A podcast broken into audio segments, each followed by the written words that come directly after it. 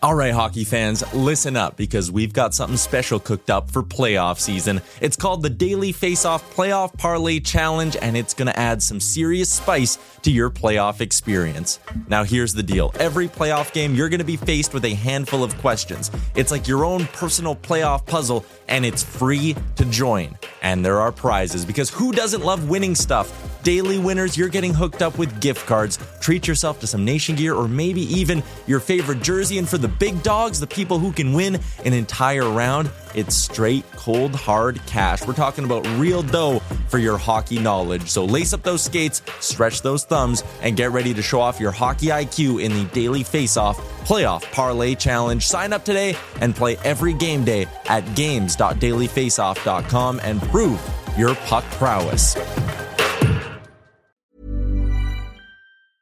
Ryan Reynolds here from Mint Mobile. With the price of just about everything going up during inflation, we thought we'd bring our prices down.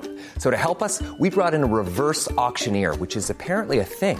Mint Mobile unlimited premium wireless. Ready to get 30, 30, bit to get 30, bit to get 20, 20, 20, bit to get 20, 20, bit to get 15, 15, 15, 15 just 15 bucks a month. So, Give it a try at mintmobile.com slash switch. $45 upfront for three months plus taxes and fees. Promo rate for new customers for limited time. Unlimited more than 40 gigabytes per month. Slows. Full terms at mintmobile.com. Hiring for your small business? If you're not looking for professionals on LinkedIn, you're looking in the wrong place. That's like looking for your car keys in a fish tank. LinkedIn helps you hire professionals you can't find anywhere else, even those who aren't actively searching for a new job but might be open to the perfect role. In a given month, over 70% of LinkedIn users don't even visit other leading job sites. So start looking in the right place. With LinkedIn, you can hire professionals like a professional. Post your free job on linkedin.com/people slash people today. All right, we are back. Welcome, ladies and gentlemen, to Oilers Nation Radio, episode 37. We are listening to Dead Silence, courtesy of Tyler Yaremchuk, This is my favorite kind of music. show 'cause producer.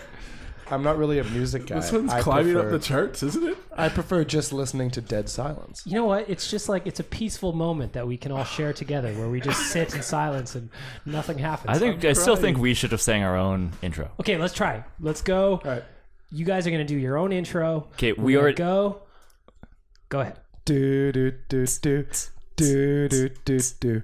Do, do, do, do. You're Do, listening do, to Oilers do, Nation Radio, do, brought to you by do, the Nation do, Network. Do, do, do, do. There we go. See, we That was nice. That's a, that's a good was energy right there. That's that's positive energy on the, on the podcast now. Welcome to episode 37 of Oilers Nation Radio. We want to start off, as always, by giving a shout out to our friends at Sherwood Ford the Giant in beautiful Sherwood Park, Alberta. You can go ahead and follow them on Twitter at Sherwood Ford and on Instagram at Sherwood Ford underscore the Giant.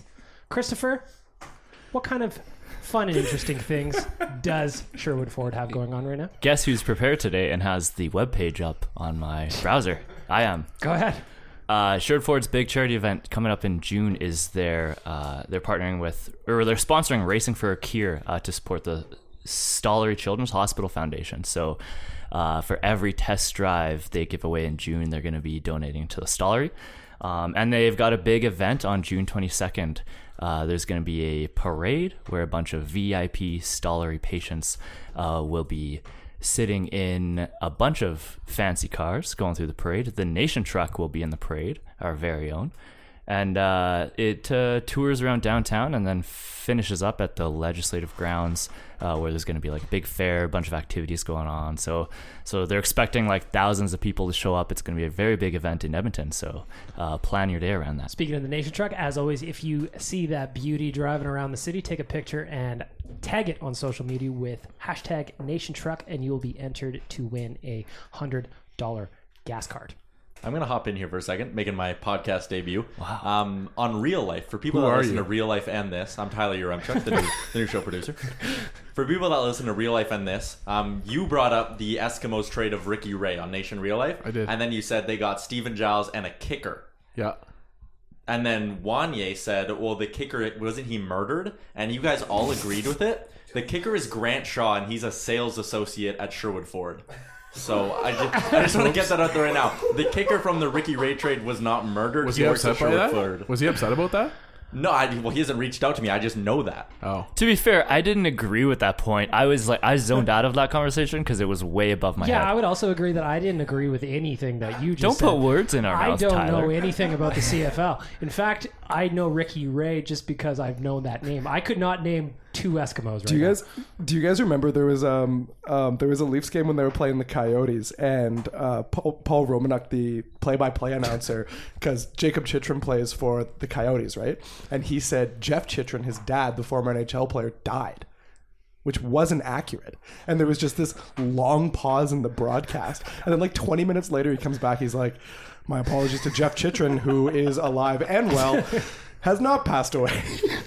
That's so funny. Oh man. Well, thankfully nobody listens to uh, real life. There's like ten people, and thanks to Tyler for bringing that up again on this one. Yeah, I was gonna say I think Wanye definitely was like just joking there I don't think he was. because I don't think Because I know Wanye doesn't know I was shit just about gonna the say CFL. if Baggedmilk knows nothing about the CFL, Wanye knows less. So throughout the podcast now, if we mention anybody being dead, or even if we mention possibly a dead person being alive, Tyler will jump in and ensure that that is. Accurate. I, I, we, we don't want to be saying anything that isn't correct on the podcast. Tyler's new role is fact checking all of us. So make sure to. You're like our Google Tony machine. Reali. You just sit there and you can uh, correct us. Shout out to all of us for being on the Real Life podcast this week too. It was a like big show. Big yeah. show on Monday. If you haven't heard the Real Life podcast, go and check that out wherever you get your podcasts from. Someone called it taking your kids to work day.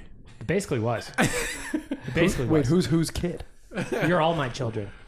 Well, You're then this is my taking your kids to work day too. That's right. Every day is taking your kids to Every work day. day. hell yeah. Back to business, boys. I want to talk about some Oilers. The big news du jour, du week, or whatever you want to say, is that Craig MacTavish signed a two-year contract to be a locomotive HC Locomotives head coach. Mac T is back behind the bench. Uh, looking at the comment section from the article I wrote for the news release, I didn't. I knew people were going to be happy that Mac T was gone because he's the old boys club and whatever. I get all that, but there was a part of the article where I wrote. I think most people could agree that Mac T was a very productive member of the organization for a long time, and that single phrase sentence slash sentence was what really pissed a bunch of people off. And I just didn't understand why they were disagreeing with it. Like I can understand why you're mad that the Oilers are bad. You can't look objectively at anything, Baggedmilk. You I have mean, to. he was a player here for nine years. He was a coach for nine years. He did all kinds of weird jobs. He ripped Harvey the hung Harvey the Hound's tongue out. Come on, I think of all the members of the old boys club, I, Mac T was never a guy I really had an issue with. I thought, like, I mean, his his his gig this year was overseeing the Condors, right? That was part of what he did. The Condors had a good year. he I was thought, uh, the VP, senior VP of hockey operations. and I remember, yeah, part of part of his gig was helping out with Bakersfield. I don't know what that day to day would look like, but I remember reading somewhere that that was like his. Even even when he was GM, was he that bad? Was it that bad? he made weird. He made weird calls. Like the one I think of specifically was where he's like, "I'm going to challenge Jeff Petry on a one year contract Yeah. and let him walk away for free." And then he's like, "I Justin Schultz has Norris potential." Yeah. And, uh, trading a trading a, a pick for Nikita Nikitin's rights. Yeah, yeah. Like there was some bizarre deals. Uh, there was also some, some decent deals. Like I remember he pulled the trigger on the. Perron, he Perron acquired did. Perron. That was a good trade. That was a good trade. Uh, he also flipped Perron for a first round pick that Pete Chiarelli fucked away in the Griffin Because basically, trade. like, if, if he ended up drafting Matt Barzal in that spot, you you turn Magnus Paajarvi into Matt Barzal in the span of two years. Yeah. it's not bad. That's legit. So there was ups and downs. I think Mac T. He only had two seasons at the GM before he got the demoted or whatever you want to call it in favor of Peter Chiarelli. So that's super weird. But one thing I wanted to bring up as we're talking about him is Tyler. I assume this was you. The tweet about Mac T in best memory from his time here. Yeah, yeah, that was me. So Tyler is putting out the tweets. So he says now that he's officially gone to Russia, this is from Oilers Nation Radio's Twitter account at ON Radio Podcast. Now that he's officially gone to Russia, what's your favorite Craig MacTavish memory from his time with the team? And there's a lot of great ones. So I just kind of want to go through a couple. If you got your own, um, I'd love to hear them. There's a lot of ripping Harvey the Hound's tongue out. Everybody loves that one. Great one. Classic. If you didn't know, or if you're six years old, or you're 12 and you're too young to remember, Harvey the Hound, the mascot for the Calgary Flames, poked his little head over the glass behind the Oilers bench, and Mac T turned around and ripped that old tongue out. chucked her back out in the stands, the Saddledome, and the Saddledome hasn't changed at all since. It is still a piece of shit. That is a that is an old Harvey the Hound costume though, because his his costume was destroyed in the flood of 2000 and whatever. Was it? I didn't know. Yeah, there, there's a really creepy photo out there if you look it up of of his head just laying in mud. It's weird. Is that real? Yeah, Shit. yeah. R.I.P. Harvey the Hound. So it's like uh, it's like he's Snowball too. Yes. You know no, I mean? exactly. Yes. Uh, so I just want to go through some of these reactions. I want to get your reactions. As, oh man, Tyler! we'll put. Oh man, Tyler just found the picture of Harvey the Hound's head. We'll put that up on our social. That is creepy Jesus as all hell. Christ. Never forget that that arena was flooded Oh, up to like the eighth row of the lower bowl. That was with, like, terrifying. with poo water. It was all pooey water because that river is poo. Because it's Calgary. I, am just gonna wait for Yeah. Yaremchuk to correct me on this one. There's Fact like checker. He's just staring at Dan blankly. I think the thing to do is we're gonna ask Tyler to fact check something, and I'm not gonna pass him the mic. yeah, I think that's important. I just want to make this as uncomfortable and weird as possible. So, uh, going through again, I want to get some re- reactions. Uh, Harvey the Hound, there's a lot of that. This guy's was pretty funny. Two turn Larry comes in with the first time I heard the heckle, "Hey MacTavish, your helmet needs a haircut." It's odd, but you know, last player to not wear a helmet. Average sports fan says that time he got a job in Russia. Yeah, see what he did there. Can I, I, I gotta jump in here. Does anyone else feel bad for him? Out of all the places in the world to go coach, he has to go to Russia. yeah, but Well, it is interesting. So locomotive had the the plane crash there a couple years ago, and I correct me if I'm wrong, Yaremchuk, No, but you're I right. think that they um, they took like players from other teams, like it was kind of a, a work together of the entire league to make a new team. So I don't think there's a lot of pressure there for them to succeed. Like it's almost like he's taking over an expansion team. Yeah, and I, th- I think they've been okay. Um, the one thing though, why would you feel bad for him? It wasn't. It was his choice. It's No, not like I- he got traded to Russia. He could have went to Vancouver and just lived on his money and been fine. Question, Tyler. Yeah. Do you think this was in the works for a while now, or when Mac T saw that there was a new regime coming in, might as well start putting your ducks in a row before you get shit canned by Ken Holland? Um, I 100% think that Ken Holland had a conversation with him.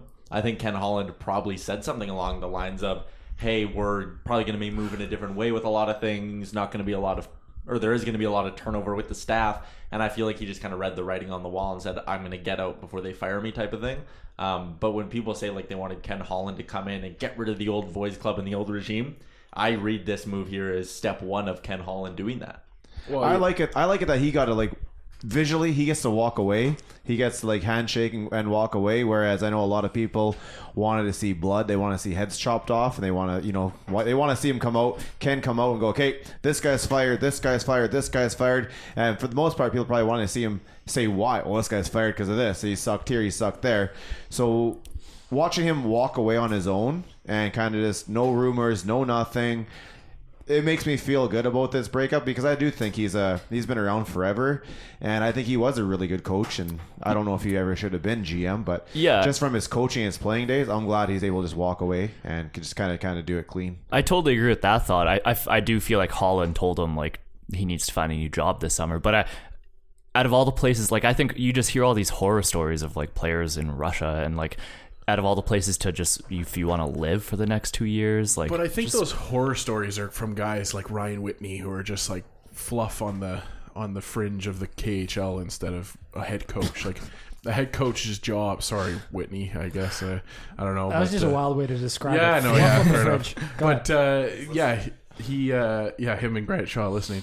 Um, but uh, yeah, I don't know. I think for MacTavish, like he's probably get, he's probably going to get a cushy amount of money, amount of Putin's money, and uh, he'll go over there and, and try and bring some legitimacy to lo- the Yaroslavl Lokomotiv. You could You always just gotta hope those rubles don't uh, decrease in value. he could you become know? one of those guys like the Nigel Dawes type who suddenly is like a, a Russian or a Kazakhstani citizen and now all of a sudden like Mac T's suiting up for Team Russia in the Olympics. Not even as a coach, but Mac T's out there in, you know, 2022, wherever the hell the Olympics are going to be the next time, not wearing a lid, just like 60 years old, Silver Fox. I'd say it'd probably be like maybe one of the periphery countries, not Russia. Like I can see, yeah, play for Uzbekistan, something like that. Maybe Kazakhstan. you know, what I mean, like I, I feel like Mac T can still contribute there.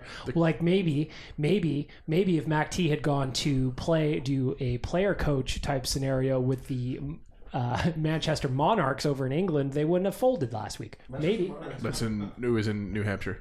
Sorry, Manchester's New Hampshire.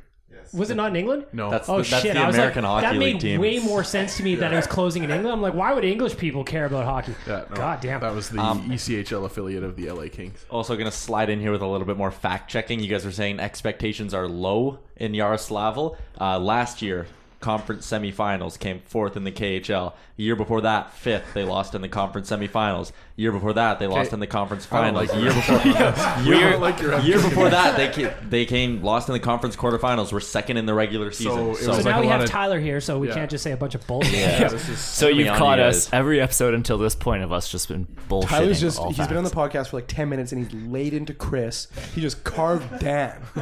Buddy, if you correct me, I'm going to push you over. You better be careful. But the other thing with the KHL too is that, and they we just saw today because I love the teams KHL are too. starting to uh, to trade for the rights of any current NHL players because they're gearing up for a lockout coming up. That's the season after this upcoming. So maybe 2020, you, uh, 21. Maybe you see a MacTavish trying to lure over some Oilers. Back to the best Mac T moments. Talking to Brian Burke is like trying to sip from a water, uh, sip water from a fire hose. I've always liked that one. You said that? Yeah. I don't remember. uh, mocking reporters who promote NHL fighting. The further I get away from the ice level, the more brave I become. Uh, there's uh, Mark Majot chimed in with after Pisani in Game Five won it in overtime, held up seven fingers to the fans behind the Oilers bench. Signifying they were coming back. I like that pull from Majot. Uh, this one, I'm a big fan of David. David Villy chimed in with, and of course, this is allegedly in David's opinion when he scooped up my girlfriend on the dance floor at Barry T's. Wow. She went stage five clinger on him, and it saved me a world of hurt. Again, allegedly, in David's opinion, that happened. uh, Jackie B says out coaching several high ranking teams, getting the Oilers one goal away from winning the Stanley Cup in 2006. Uh, th- there's just a whole bunch, and there's like a bunch of people who said he was super kind when he would stop and take pictures with people. There's a lot of that. He was always kind and had a couple of minutes for everybody. Dan, you had an interesting experience with Mac T when you went over to was that Germany? to Cologne. Yep. Yeah, when I was in Cologne, uh, we we were at the uh, the big cathedral there that uh, is quite famous. It's a it's a neat look up if you have a chance. Uh, but the players were actually staying at a hotel just across the street, and we went into a coffee shop, and MacTavish was just standing there.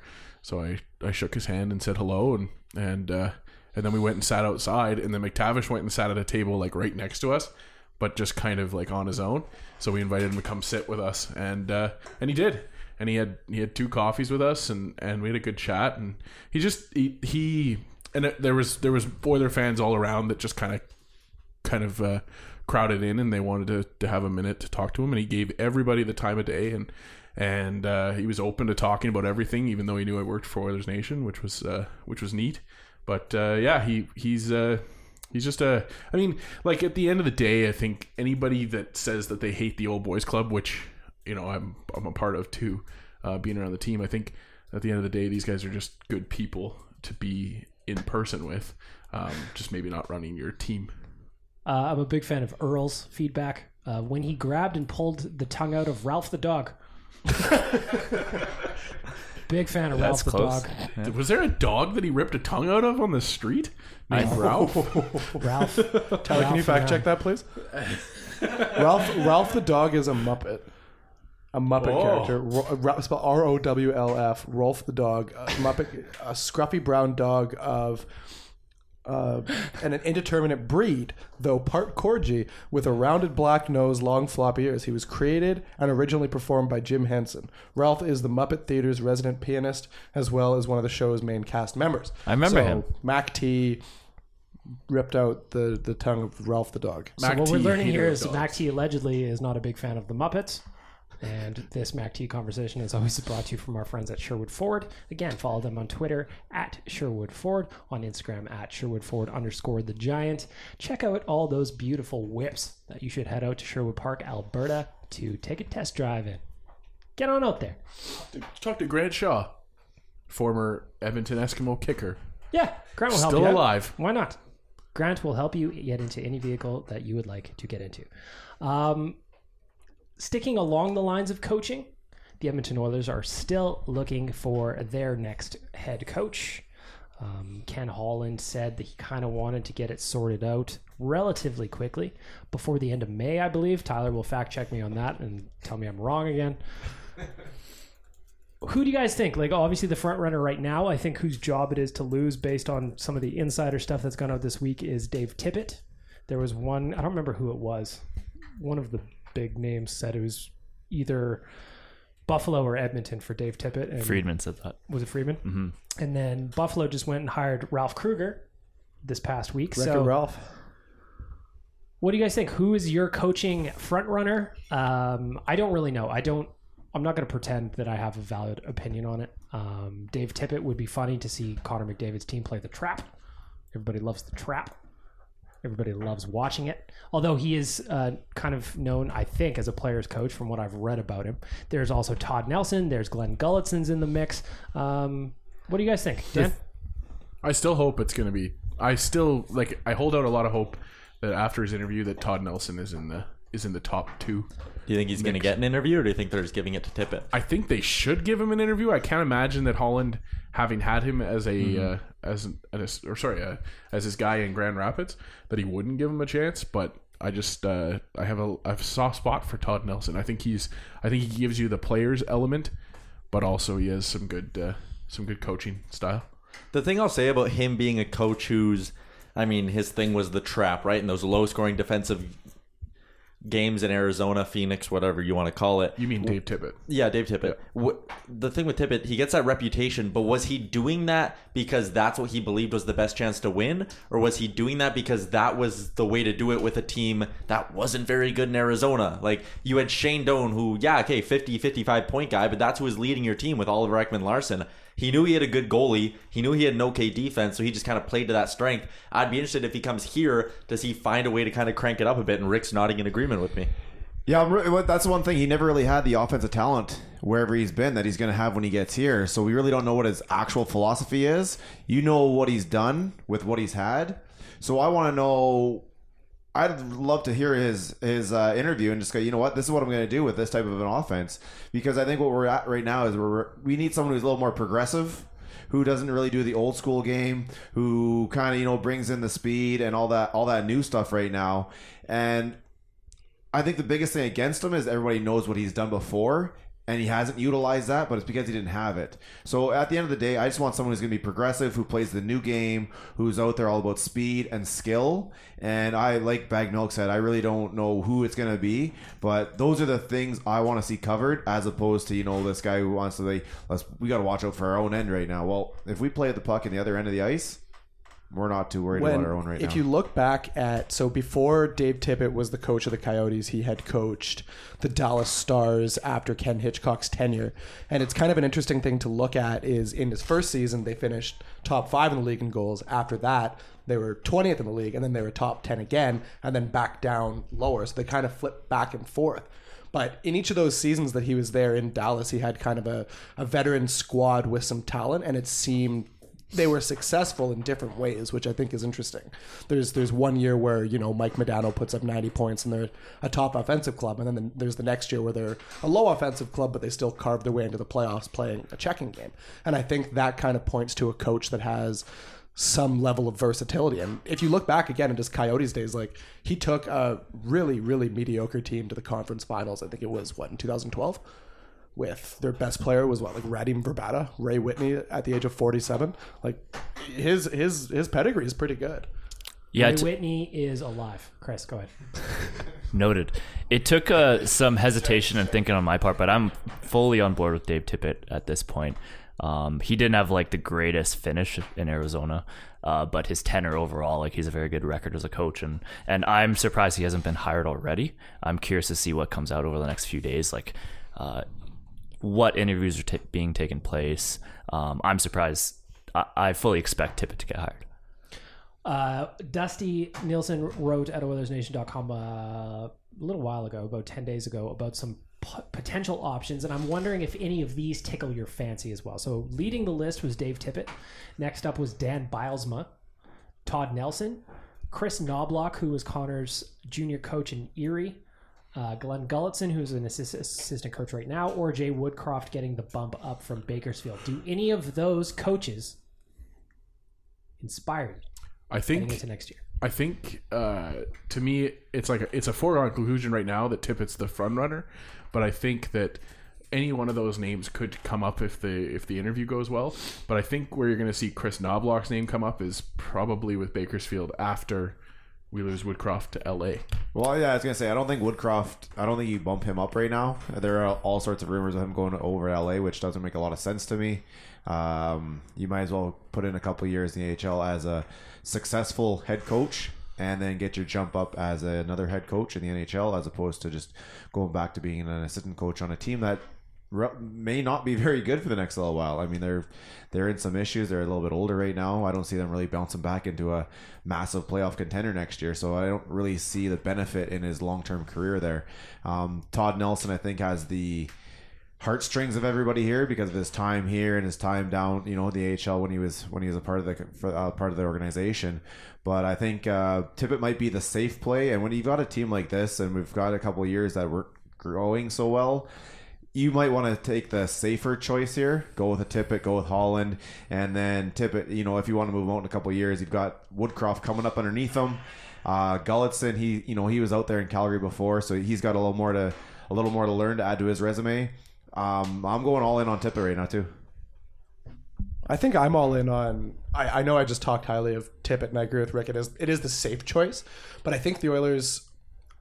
I, I, I I've fallen in love with the idea of the Kris Knoblauch thing, just because he was McDavid's coach in Erie, and I mean, obviously Connor McDavid's like such a like a like an exceptional talent, but still, I think there's something to be said for how well McDavid was coached in the OHL, and Knoblauch has that background. He he won a WHL championship with Kootenay. He won the WHL championship in Erie, and he's got a lot of experience pounding out like a lot of good young players from those systems. I see a lot of connections between Knoblauch and Edmonton, but I, other than the fact that he was the uh, head coach of, of Connor way back when, would he still be in contention then? Like, I don't think Connor needs. We don't need to bring a coach in who's like buddy buddy with Connor or whatever. I think you need a coach in to come in, you know, put this this whole team together.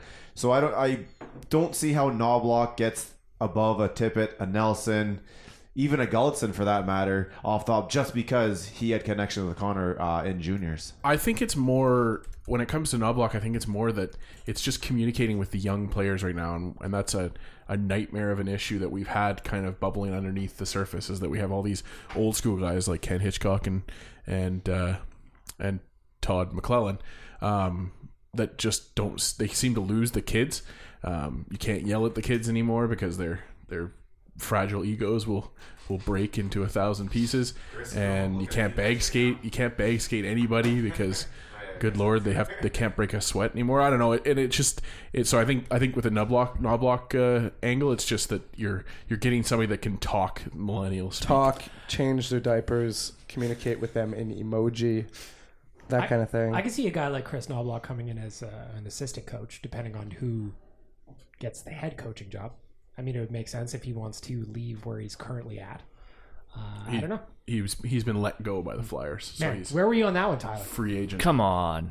I just I just fact No one checked give him a before mic. you. Remchuk did. I think uh, I think having a player friendly coach in Edmonton would do us a lot of good. Just like we talk about culture so much, and if there's like dressing room tension, nothing will fix that better than having a player friendly coach. But also, we do have currently we have uh, Manny Viveros who pl- uh, coached the Swift Current Broncos uh, two years ago uh, before coming to us. At the end of the And day, Gulutzan as well. it is 100% on fixing the roster.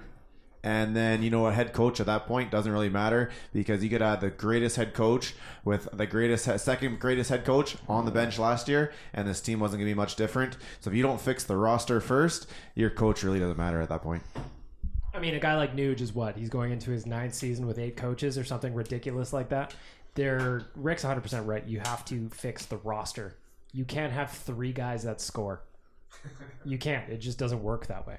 Um, so we'll see. We'll see. It's going to be an interesting couple of weeks as we lead up to the draft and try to figure out who is going to be the Oilers' 6,000th 6,000th coach since 2010.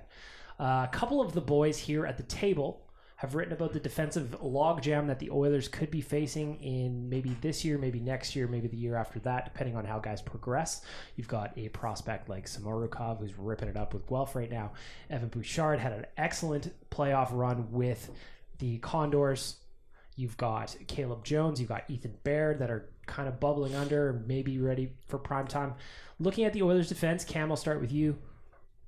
Who needs to go? How do they fix this logjam? Who's moving up? Who's moving down? What do you think? Well, maybe the Oilers. Uh, I know a lot of the commenters are really excited about the idea of trading Leon Draisaitl for Seth Jones to further. I know Rick loves that. He he busted up into the office and he kicked the door down. He says, "I have not slept since you suggested that trade. I want to happen so badly." But no jokes aside, the Oilers are the the the blue line's just like ridiculously backloaded right now. You have on the left side, there's already Klefbom and there's already Nurse and there's already Sekera and there's already Kris Russell, and then beneath that you have prospects that like Caleb Jones. I don't really know how much more time in the AHL that guy needs. William Lagesson's right behind him, and then like you mentioned, you've got Samorukov as well coming up. Where's that guy going to play? I mean, you have like seven lefties right there. There isn't that much space for all of them. You need to start the Oilers need to start opening up some space on their blue line so their prospects can develop and come up. Um, I Who's suggested your, who's your safe bet? my safe bet Yeah. to stay go. to To go. Um, I think they'll actively try to move one of Sekera and Russell.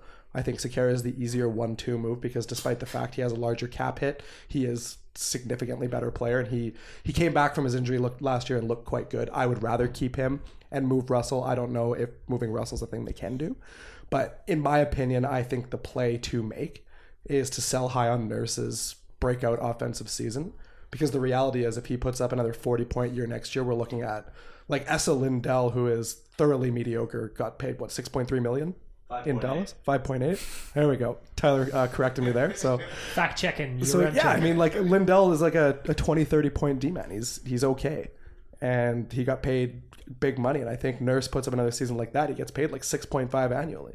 So why not look to move him for like a like a William Nylander type, something like that. Like a, a team like Toronto needs a blue liner. Kyle Dubas is familiar with Nurse. He had him in Sault Ste. Marie. Go and acquire that really good, skilled, speedy winger to play alongside McDavid, and there you go. You have your fourth forward who can put the puck in the net.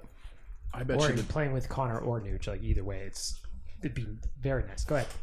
Um, yeah, I, I agree with you on some of the things, but I think Kris Russell is going to be easier to move than you think. Looking Um, at Kris Russell's contract on puckpedia.com, he gets paid his his cap hit is 4 million bucks. His base salary this year is 4 million, but then it swan dives to 1.5 in 20 2020 2021. Go So. I, I think there are certain teams who will look at that and enjoy it. I I just think you'll find an old school GM somewhere. Like Vancouver was able to move Erik Gudbranson. Now, granted, they had to take back Tanner Pearson, but if you could, if Erik Gudbranson can get traded, Kris Russell can get traded. You know, there's still a handful of GMs out there who are going to overvalue the shot blocking, who are going to overvalue every all the intangibles that Cowboy Kris brings. I think he'll be easy to move, and I think he will get moved. Um, the Oilers had him playing on his offside this past season. And I think that could almost, as weird as this sounds, boost his trade value a bit in the sense that when they're dangling him out there, they can go to other teams and say, hey, he's proven on the left side, he's proven on the right side, he'll handle wherever you really want to put him. So I think moving Kris Russell makes a little bit of sense. If I can throw out a trade proposal that I put in my last piece today on the site, what if they could find someone for like to give you a third or a fourth round pick for Kris Russell. Dream scenario. Let's say it's a fourth though. A fourth round pick for Russell. You take the fourth and Ethan Bear and you swap it for Colin Miller out in Vegas. You're getting creative. I like this. You're thinking things Try to just get any single asset for Russell and then package it up like it sounds weird, but Ethan Bear is almost useless to this organization now. When you look at that right side and the fact that Matt Benning, Evan Bouchard, and Joel Persson are all ahead of him on that depth chart, I think Ethan Bear might be a guy that's not that safe. And on the left side, you have Klefbom, Nurse, Sekera, Caleb Jones, Dmitri Samorukov. There's a part of me that thinks Caleb Jones might not be too safe either. I know that they really like him and what he brought in his few NHL games this year, but if you have Samorukov coming up, and you think he's one year in the AHL away from being a full time NHL defenseman, and say you want to keep Klefbom, Nurse, and Sekera this year, well, then maybe you just slide out Jones, trade him while he maybe has the value of a B level prospect, and you get a good young forward for him, and Samorukov can be that next guy coming up on the left side. Would you rather do that or try and in the same scenario move uh, Sekera too, and then have Jones as your number three? Because I think he's going to be just fine with the amount of minutes he gets, and if you can uh, structure your top four properly, they can play more minutes and then really uh, secure that bottom third a little bit better than what we've done in, in the previous years. Uh, I can still see something where Russell hopefully is gone. And if you could move, I don't want to move Sekera, but Think of five the and a half million space. dollars on the uh, on the cap space, man. If you can, uh, if you could somehow move that, It's a that'd be lot of money, but he he is a solid player, right? Like if there was anybody on this team right now, you'd want your Bouchard.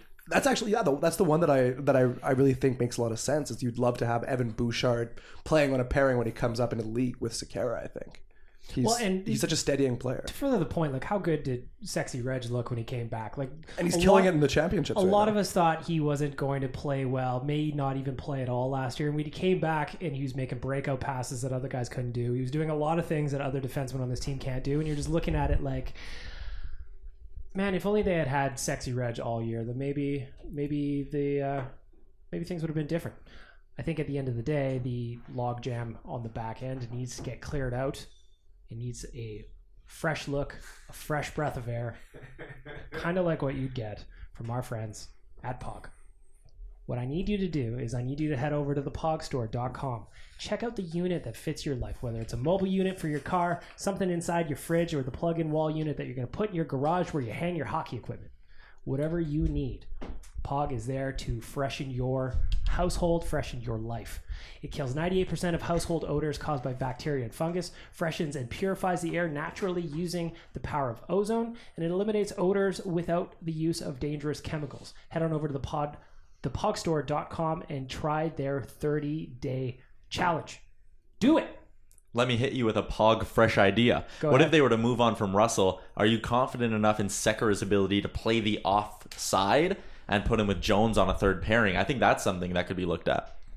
So on Twitter right now, there's a thread by Wheaton Oil, and he breaks down moving Nurse from the left to the right and putting Nurse with Klefbom and Sekera and Larsson together.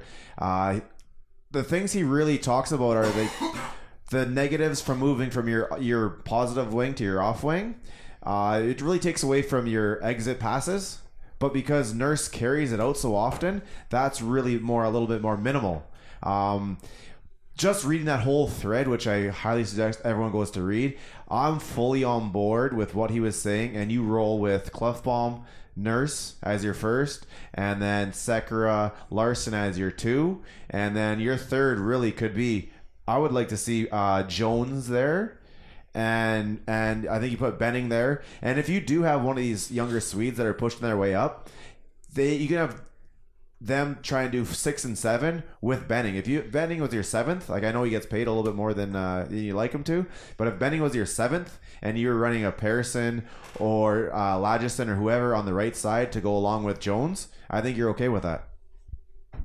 Thoughts, prayers, dreams, aspirations? All of those. Yeah, I agree. I agree with Rick 100%. Um, to your point, Tyler, I'd much rather see Nurse flip over instead of uh, Sekera, just for the sake that uh, Nurse's stats like skating the puck out of the zone instead of passing it. Um, you never really want to see anybody like Wheaton Oil goes through the pros and cons of just switching sides in general, and and you don't really want to see anybody. But if it had to be a guy, I, I would like to see Nurse give it a try, and then you could have uh, even Russell playing on his right side too. Sticking along the trade slash rumors, TSN over at tsn.ca, Frank Seravalli this morning released the TSN trade board, which at number 15, actually, you know what? I'll just run through it real quick. Number one on the list is Phil Kessel, two, Jacob Trouba, three, Ryan Callahan, four, Jason Zucker, five, PK Subban, six, Frolik, Michael Frolik in Calgary, seven, Connor Brown, Kyle Turris in Nashville. I didn't realize Kyle Turris made six million bucks. Interesting. He had uh, 55 points last year, in case you're wondering. Kevin Shattenkirk from New York, Artemi Panarin in Columbus. I guess you're going to trade for his rights, maybe. Or Although a sign and trade. I think we all kind of. I think it's already a foregone conclusion that dude and Bobrovsky was signing in Florida. I thought. I wish the NHL, like to Dan's point, I wish the NHL did more sign and trades. Oh, sign and trades are a good time. Sign and trades are a good time. You know what I mean? That's why I like about the NBA. Uh, Travis Hamonic in Calgary, Nikita Zaitsev in Toronto, Olli Maatta in Pittsburgh, Colin Miller in Vegas, and rounding out the top 15, one Milan Lucic with four years left on his de- on his deal at six million dollars per. Now, last summer, we got many complaints on the website about how often we wrote about Milan Lucic r- trade rumors. We were talking about potential moves to anywhere.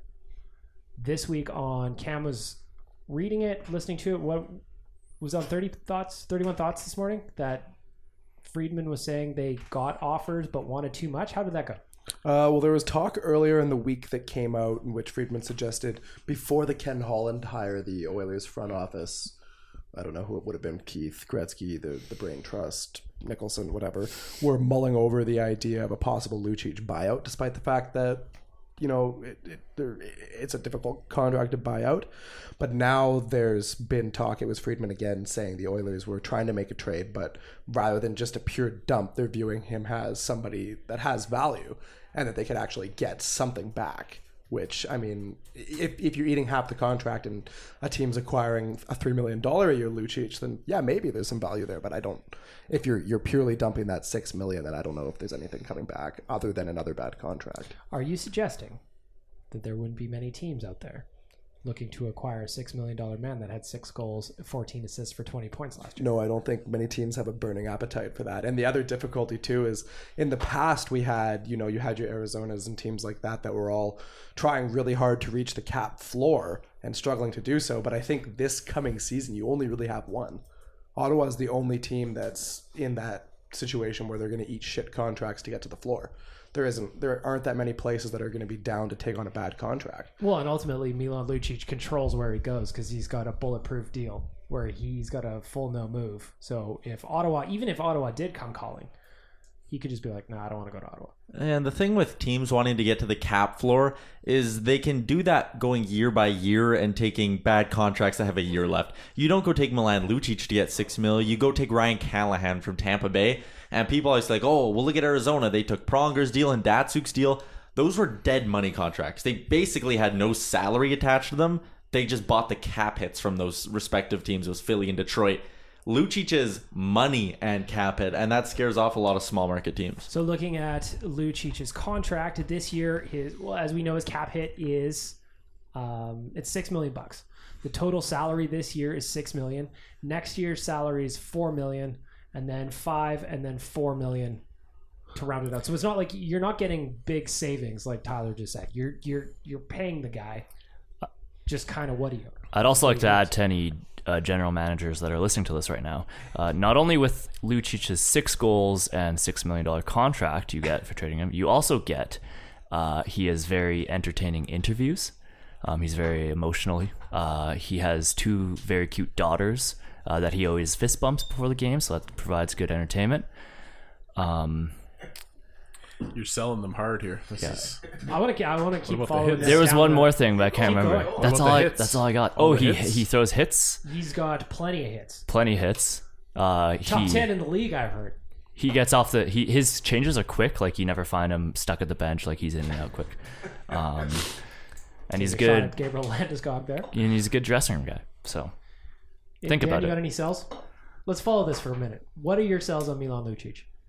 um He had two fights on hockeyfights.com. He did? Like, I looked at that, so he's not a big fighter anymore. he's not a big fighter. Well, he I mean, he can be if he needs to be. Sure. Nuclear If, uh, deterrent, if you will. If somebody punches him in the face first, he'll probably punch them back, Mm-hmm. um, which is usually the way now in, in hockey fights world. I liked when he Um, dummied. I don't remember they were playing Tampa. I think when he dummied that guy in the corner and kind of like shook him up. Mathieu Joseph. I like when he does. I like when he shakes guys. Just really scares them like a dad would. You know. Yeah, he uh, speaks highly of other cities, so he like He loves Vancouver. yeah he gives he gives a lot of uh, a lot of love to other cities, which is good. He doesn't like dry arid climates. No, So he there's- lotion on the skin. I again, this is good throwing back to earlier episodes of Oilers Nation Radio. I offered, I offered to lube him up. Yep, If he's feeling dry, let me know. but there's got to be some there's got to be some moist cities that he can go to. A nice humid climate, Maybe if there's a team in Hawaii. perhaps. i hear that he likes to pick up the pick up the appetizer bill when the boys go out for a meal Oh, quick appies. Milan's like, hey boys, I got it. Yep. You wanted Just- the bandana pizza bread? There's no way that you can have this fact checked by your own check. Tyler, Yeah. Good luck with that confirmation, one. please. Tyler scouring the internet. He cannot prove or disprove that Milan. He's looking at Lucic- Milan Lucic's tax records to see if he's writing off the appetizers from the Cactus Club Cafe. Oh, well, lettuce wraps with the boys. Yeah. That's nice. Everybody enjoys that. You should have gone to the brew house. Cam, if you're selling Milan Lucic, what is your selling point?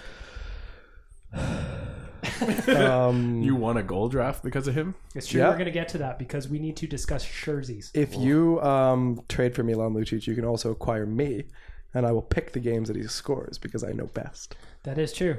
Of all the people, Cam ran away Well, with it with a four-one win. I am with the Milan um, I am the gold draft. Milan whisperer. He is. The next goal draft, Cam should have like double the amount of games than everybody else, so he can uh, Lucic can score more. We need it. Cam, we need you. Mm-hmm. Sure. This, is, this next season is all on you, really. Is what It always saying. is. So, if Milan is still here come September, October, and he doesn't score more than six goals, I know where I'm going to be pointing the blame. You know what? I think even if he isn't here, we should still do it because you know he's he's uh he's a hard hitting guy that we paid money to. I think I think even even if that guy gets dealt or bought out or retires or something, I think there's going to be Milan Lucic content for a long time. I think we're going to be this guy's going to be a point of conversation for the next like five ten years, no matter what. What do you mean? Like, what are you thinking? Say he gets traded to Vancouver. Whenever he does or says anything, Oilers fans are going to dissect the fuck out of it. Sure because we're It- gonna It's look- also an interesting warning too about dipping too heavily into free agency for Yeah. Big Which, games. that which entire- no no 'Cause team has ever heated that ever. year. That year, it was yeah. Lucic, Okposo, uh, Ladd. David Backes, Ladd. Frans Nielsen, There's not, and you know, I mean, like, which one of those guys has been a high performer? Because they all got big money. none. They they're all like they're all bad contracts. Like the best one handed out that day was Frans Nielsen, who's effectively a hybrid third, second line center who puts up like forty points a year for five and a half mil. Yeah. And then Ladd's contract's a disaster. Backes kind of carved out a role, but he's Lucic esque. Lucic is obviously a disaster. Loui Eriksson, Canucks fans couldn't like they would drive that guy to the airport and and pay for an upgrade for him to sit All more legroom. yeah in a business class. Oh, I was just gonna go emergency exit rows. Oh, I would love like, those. I, I would prefer the emergency exit row to the first class. we're on a we're on a budget here, but you need legroom. Emergency exit row. Let's work it out. I think what Cam's saying is that sometimes free agency contracts really stink, and it's a problem. It's a problem that can be solved by our friends at Pog. As I mentioned earlier, if you head over to thepogstore.com, they have got a unit that fits your life, whether that's in your fridge, your car, your house, your bedroom, your living room, your bathroom, in your gym bag, whatever you need. Pog has a unit for you. Head on over to thepogstore.com and pick something up that will kill 98% of household odors caused by bacteria and fungus and eliminate all of those odors without the dangerous use of chemicals. Check out their 30 day challenge today. Gentlemen, I want to turn to the playoffs. Last night, Boston just moved forward to the Cup Finals after sweeping the Carolina Hurricanes. My friend Rick behind me was very excited about that. Very excited about that. Uh, Chris, I think that was you that put up the was that you that put up the Hurricanes picture on Nation's Twitter Yeah. or social. Yeah.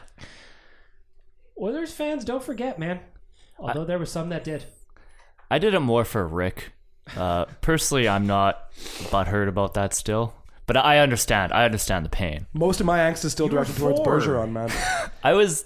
You were like four years old when it happened. No, we were 13. We were 13. we were. Tyler was four. I was nine. Tyler was nine. Well, I was God, I'm old. 37? 25. I was 25. I was on White Ave every night. That last party would have been epic. Oh man. And the only reason we didn't have it is because of Rod Brind'Amour and whoever else was over there at the time. Justin And I Wade. guarantee you, half that crowd was very happy that I walked home sad that night. That I walked home and there might have been a little bit of fucking tear in my left eye and left eye only. It was a really windy night. They were all very happy how upset I was. And I honestly, last night watching that when it was the first, it was the second goal that really got me. That was the one I really enjoyed. I was like, hey, you know what? Now it's over. That first goal, everyone, you know, you still feel like you can come back. That second goal, I was like, okay, no, this is it. I'm gonna sit back.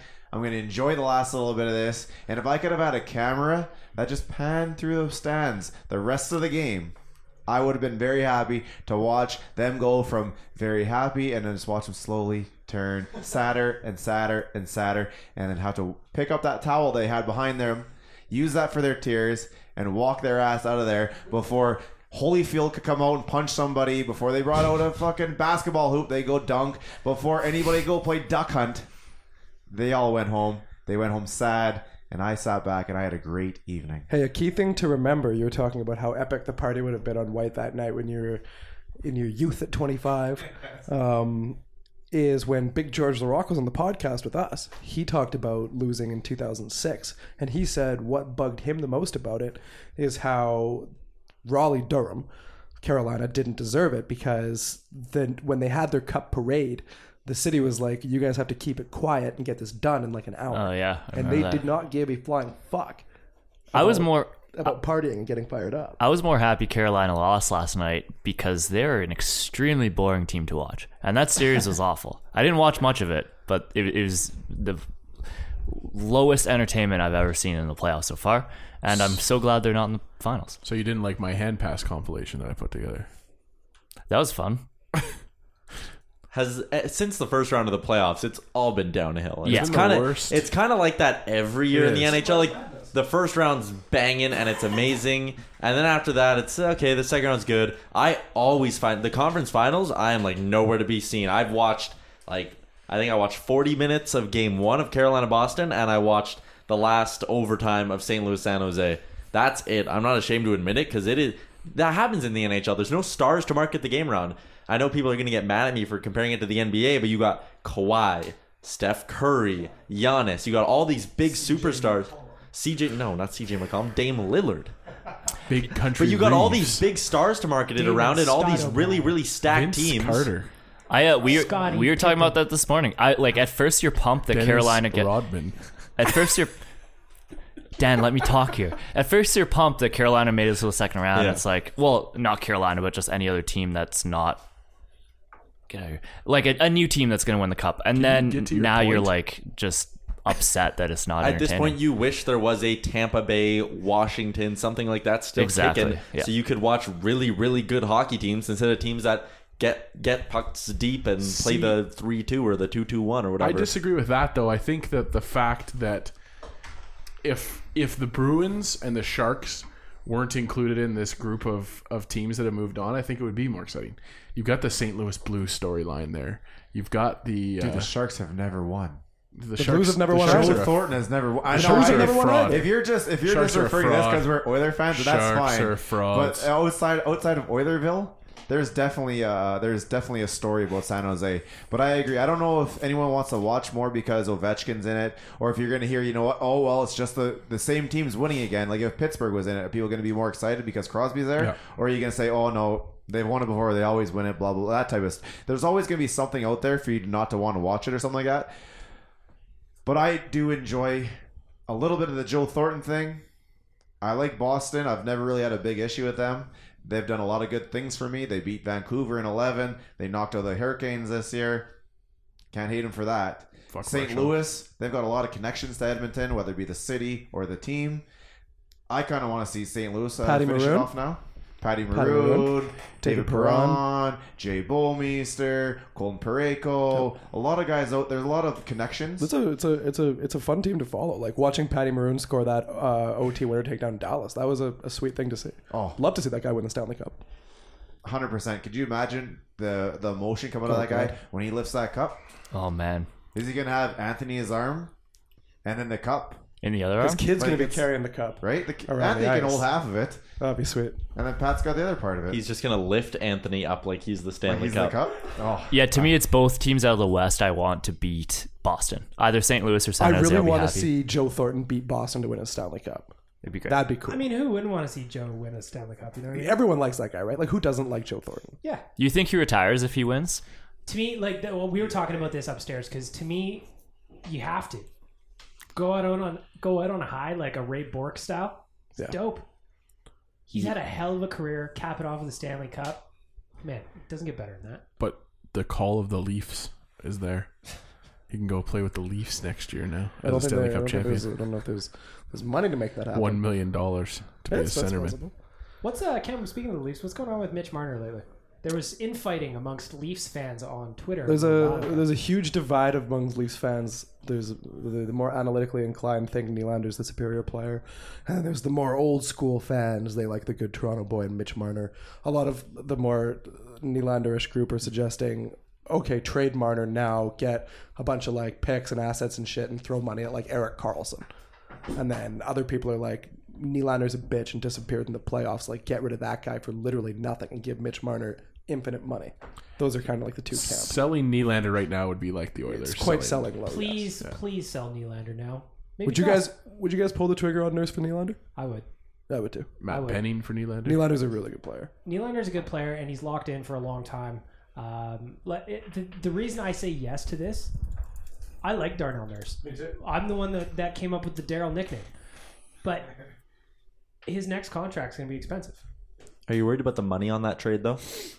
If if six point nine and you're dealing out Nurse who's three point, I know Nurse is going to sign for it, but you got to think of this next coming season. If you're going to do that deal, you need to find a way to subtract more money somewhere, and it's it'll be real tight to upgrade your blue line if you're sacrificing Darnell Nurse, adding another expensive option up front, and then not bringing in another defenseman at some sort of salary range because you're strapped for cash if you do that trade. You're 100 percent right, but what would you do to kind of add another top six winger?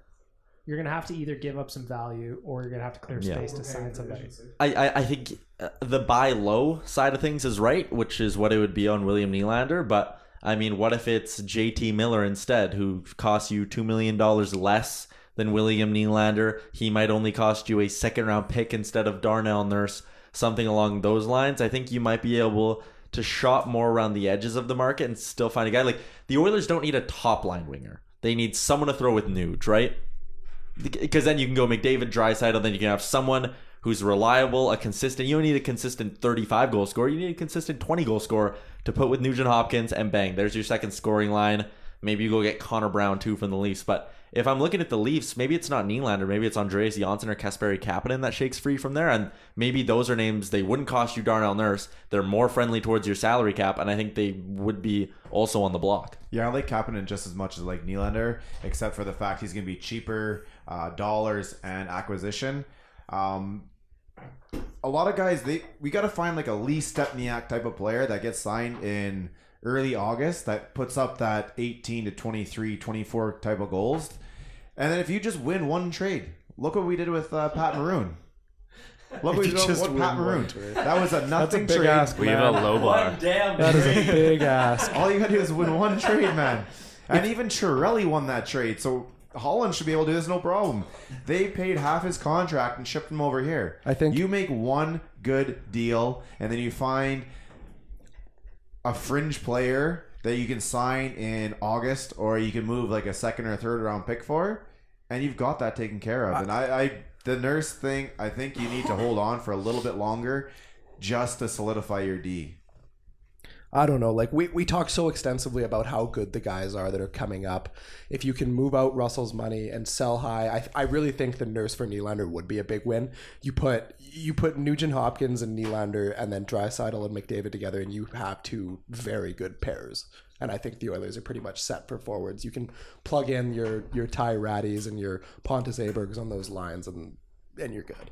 But you you really need that fourth good forward. I don't. I think like the the Stempniak thing. Like the Oilers had that in Chiasson this year. Basically, they need they need they need to give Nugent Hopkins his elite player because Nuge right now has to carry around all these boat anchors all the time. And I think we've all accepted that the Draisaitl McDavid is the top duo. Those guys are going to be playing together. Now Nuge needs his good winger, and then you're pretty much set there for forwards. I think. Yeah, I mean, like Cam's right. Look at the wingers that Nuge played with all year. It's a mixed bag of who the fucks and what's going on.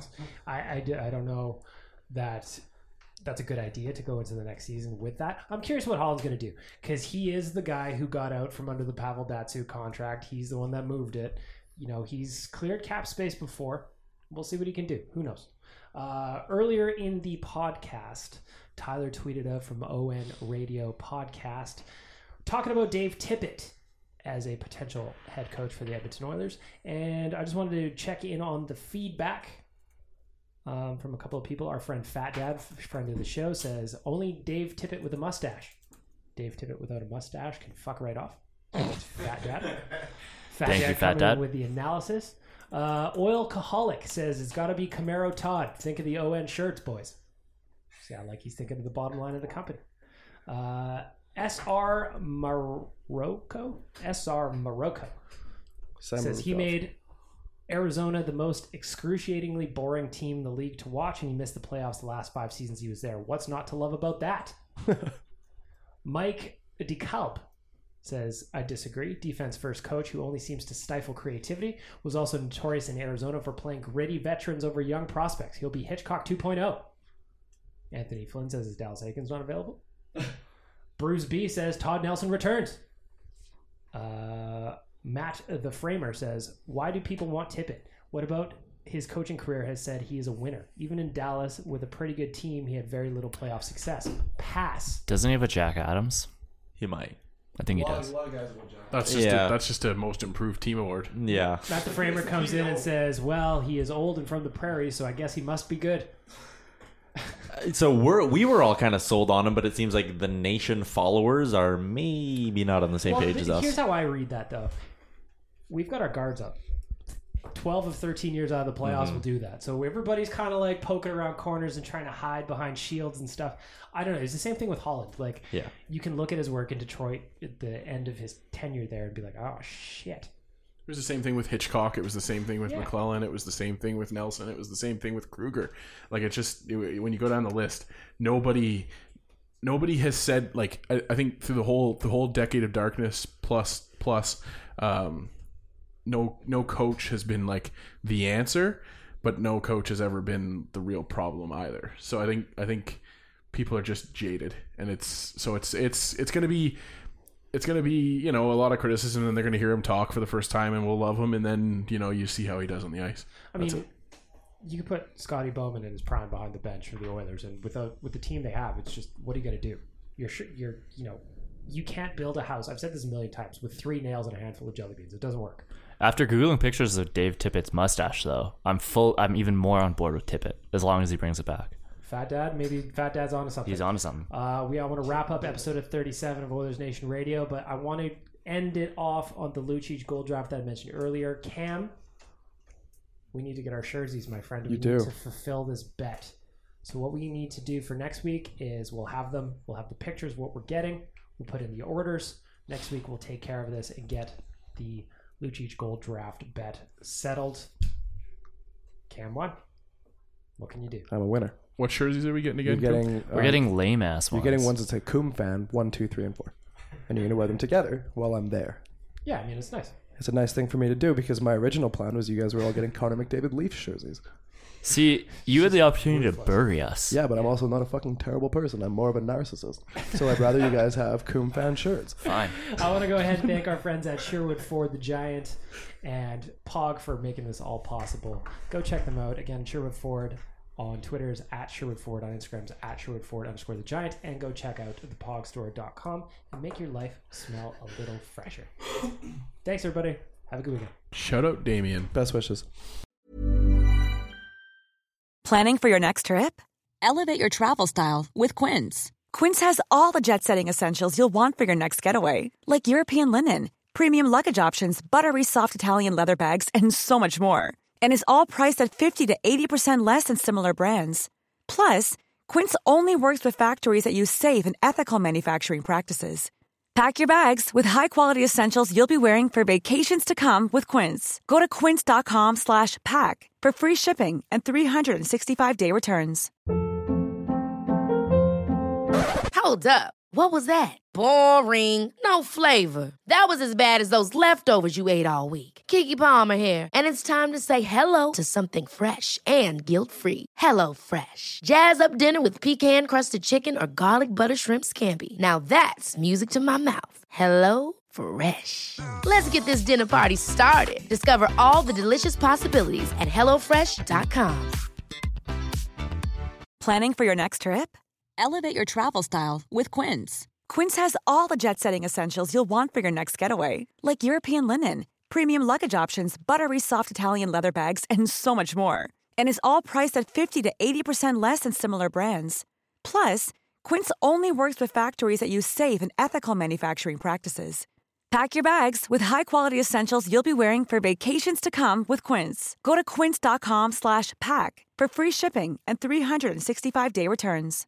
Imagine the softest sheets you've ever felt. Now imagine them getting even softer over time. That's what you'll feel with Boll and Branch's organic cotton sheets. In a recent customer survey, 96% replied that Boll and Branch sheets get softer with every wash. Start getting your best night's sleep in these sheets that get softer and softer for years to come. Try their sheets with a 30-night guarantee. Plus, get 15% off your first order at bollandbranch.com. Code BUTTERY. Exclusions apply. See site for details.